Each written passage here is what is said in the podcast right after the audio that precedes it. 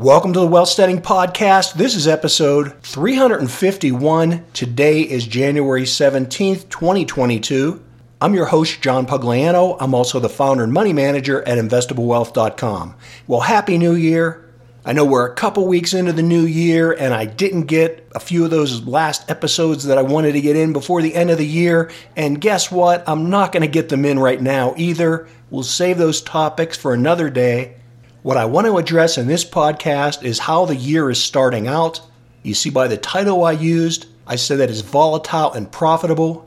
That's the way the year is starting out. That's likely the way I think the year will end. More about that in a minute. Before I get to that, I do want to mention that I heard from a lot of people wanting me to do a listener question episode. People thought that I was going to get to that before the end of the year. That's something I never did promise to. I personally am not a fan of listener question episodes. I know that a lot of people do like that. I get a lot of requests for it. I know other podcasters that do that get a big response from that and you know thus do it often. I personally have avoided it because it's something actually that I really don't like. And that's really nothing more than my preference uh, and the way I like to do things. It's not a judgment call on listener shows one way or the other. It's just that I personally really don't like to do them. Just like I really don't like to interview guests, and that's why I've never had a guest interview on this episode. You know, that's just my style, and I'm a big believer that you should do the things that you like to do best. In any case, being the lovable, benevolent person that I am, and since it's the start of a new year, I will take listener questions. If you get your questions into me by January 23rd, that's by the end of this upcoming weekend, then I'll review them and I'll do my best to get the answers back out to you sometime the week of the 24th. So if you ask some good questions, I'll do my best to get you some good answers. Now, as far as the way 2022 is shaping up, it's starting out very volatile, but at the same time, it's quite profitable. And what I mean by that is, is that the overall market is not falling apart. I think the way the year is starting out is likely the way we'll see throughout the year and the way the year will end. And yes, it will be volatile. I would not be surprised at all if we got at least a, I don't know, 10 or 15% pullback. But at the same time, I think the market will still be very profitable. I think that by the end of 2022, the S&P 500 will likely end up being up by as much as maybe 10%. And that's in spite of the fact that, yes, there are high valuations on stocks. Yes, a lot of the big names are currently losing momentum. Yes, the Federal Reserve is likely to taper ahead of schedule and maybe raise interest rates. Yes, the overall growth in profits of corporations is declining. Yes, there are a lot of persistent problems in the economy from inflation to supply chain disruptions. The stock market always faces challenges and headwinds. And the more of those that are recognized and talked about and promoted, then generally that means that the more those events have been discounted and the likelihood of them being non factors and already being priced into the market has already occurred. Look at what happened over the last, oh, a little more than four weeks ago when the Omicron variant became a big headline item in the news before Omicron hit, especially towards the middle and end of November, this is of last year of 2021, oil prices were up in the $85, $84 range. But once the fear of Omicron set in, right before we had this big rise in Omicron infection rates, what happened? Well, the price of oil really crashed, went down to uh, $65, $66 a barrel got down to that low level for a week or so, and then started to rise back up. And now here we are in the beginning of 2022 when the entire global population is being hit with the highest infection rates of COVID that we've ever seen, worse than in the previous two years. And where's the price of oil?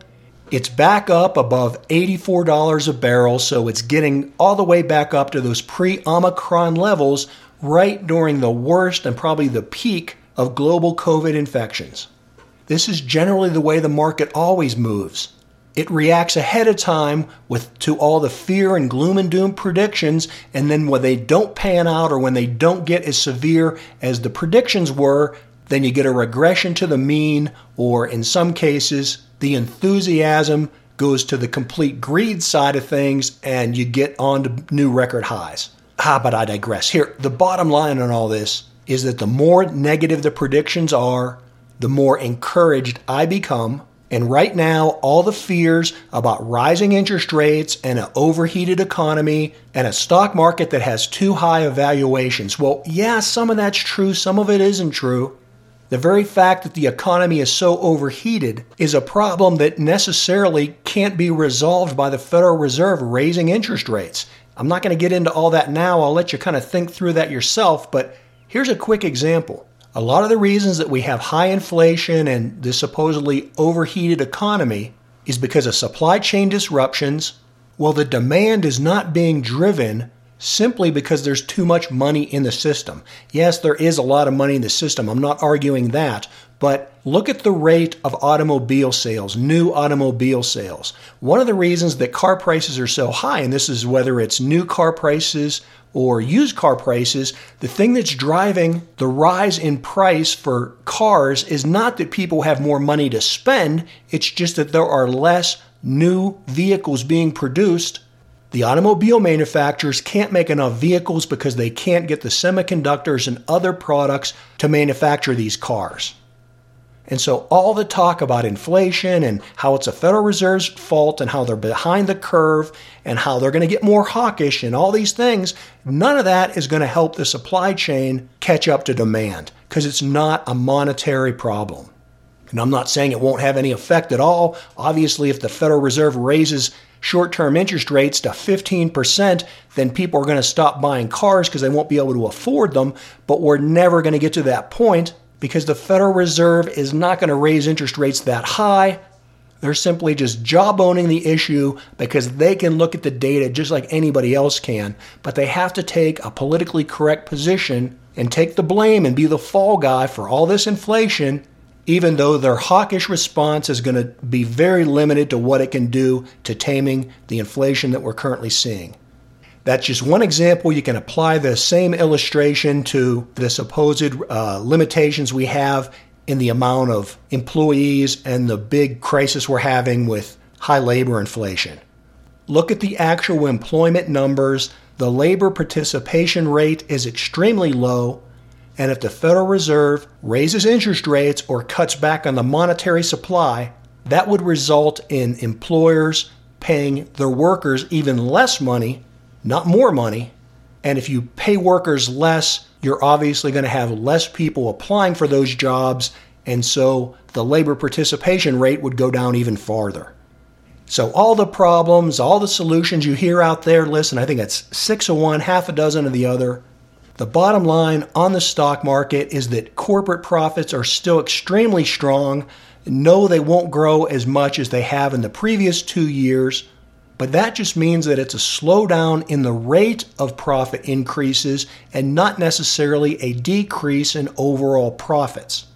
That's a big difference, and that's what keeps you out of a recession as long as companies are profitable, even if they're not as profitable as they had been that keeps the economy growing just at a slower rate. And if the economy is growing at a slower rate, then you have less inflation and then you have less need for the Federal Reserve to raise interest rates.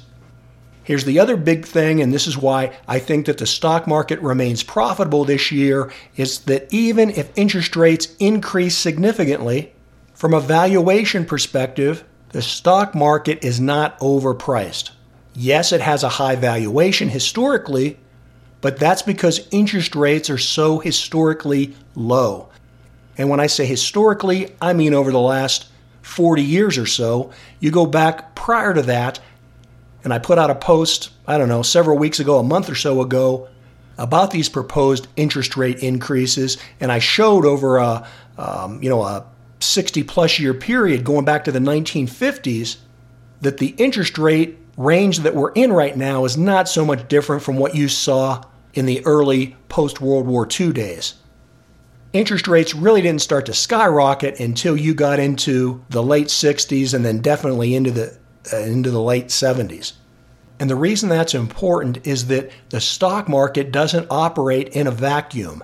Its valuation is a derivative of where interest rates are. And if you look at the 10 year Treasury, which right now is under 1.8, it's 1.77%. And if you assume that that's too low, which on a historical level it is, and so you say when the Federal Reserve has to raise rates, well, again, historically, if you look at the last 10 years or so, or even longer, going back to, you know, following the financial crisis of 2008, you'll see that despite what the Federal Reserve says about raising rates and changing Federal Reserve policy and things, that the 10 year Treasury going back to like 2007, 2008, it has never been above 4%. And most of that time it's been significantly below it. And in fact, anytime it gets to about 3%, the overall economy and definitely the stock market falls apart.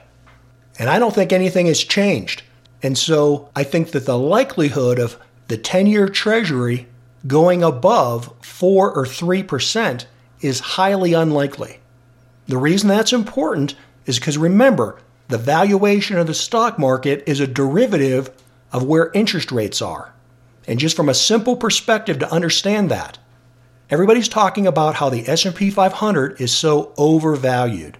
You know, the valuations are as high today as they were in the dot-com bubble and blah blah blah. Well, listen, valuations are not static, right? These valuations are based off of where the 10-year treasury is.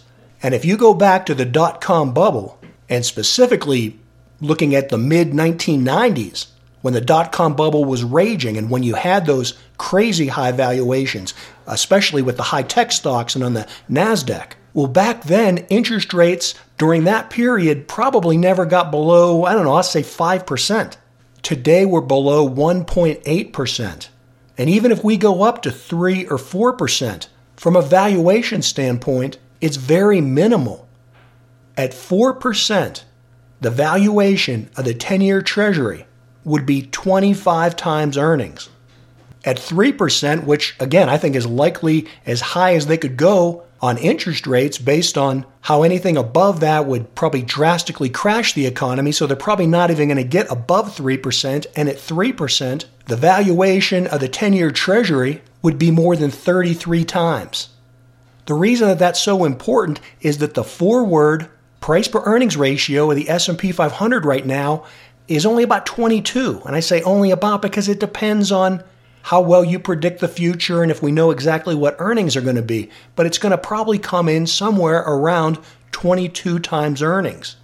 So, yes, historically, that's a high valuation, but then stocks are still a significantly undervalued asset because 22 is a whole lot less than 33 at a 3% interest rate or than 25 at a 4% interest rate.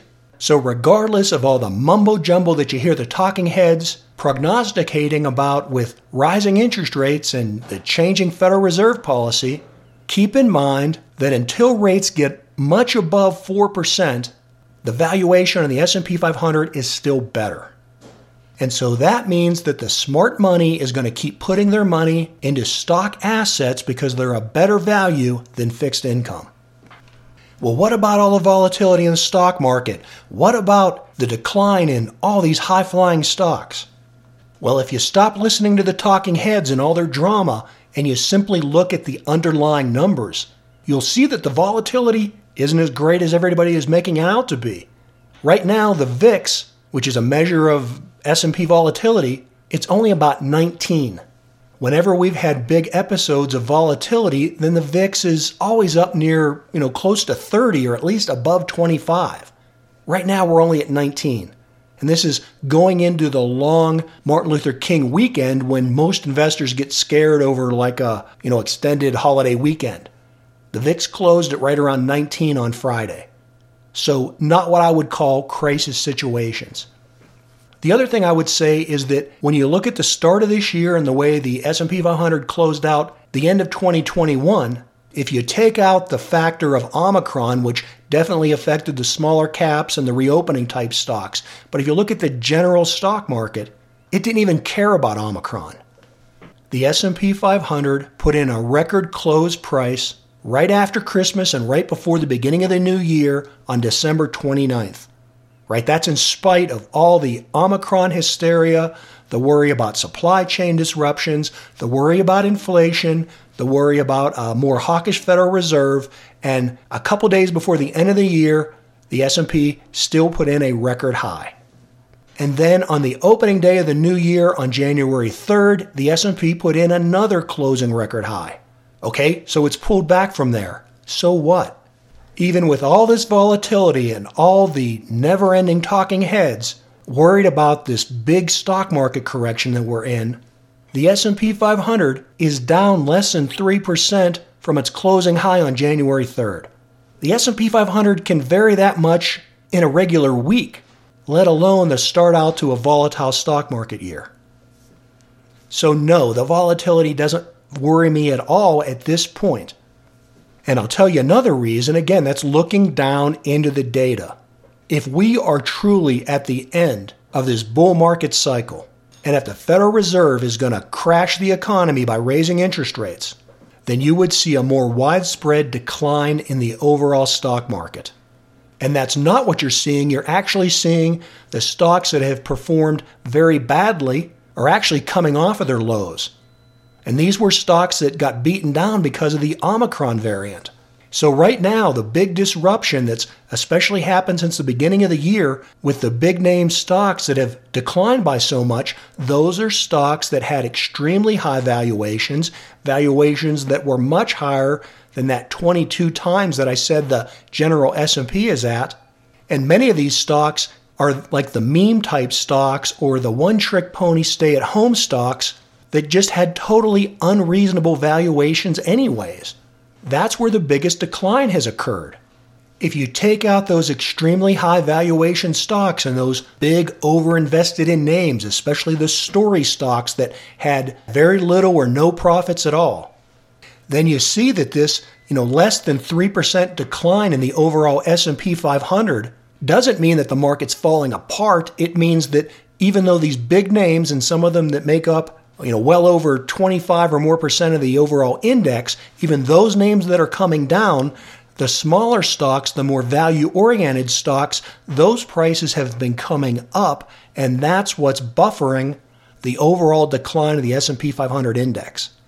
And so for example, since the beginning of this year, in fact going back farther than that, going back to when the Omicron variant really started to hit the stock market, if you go back 4 weeks, then I would say that the two best performing sectors of the economy have been the energy sector and the mining sector. You know, both of these industries, which are extraction industries, those sectors of the economy, by my calculations, have been up every week for the last four weeks. These sectors are up at a time that the COVID infection rate is astronomical. These are also sectors of the economy, especially the energy sector, that performed extremely well over the previous 12 months. And the reason is is that especially the energy sector, even though the prices have come up so much, the valuations of the companies in that sector are significantly below that 22 times that the average market has. So money is not moving out of the market, it's simply moving to sectors of the economy that are more reasonably priced. That would also include sectors like financials, industrials, and materials. The financials have been up for each of the last three weeks, and materials and industrials have been up for both of the last two weeks. Even the housing construction market has been up two of the last four weeks. And I can't think of a sector of the economy that's more susceptible to the Federal Reserve raising interest rates than the home construction sector. And again, that has been up two of the last four weeks.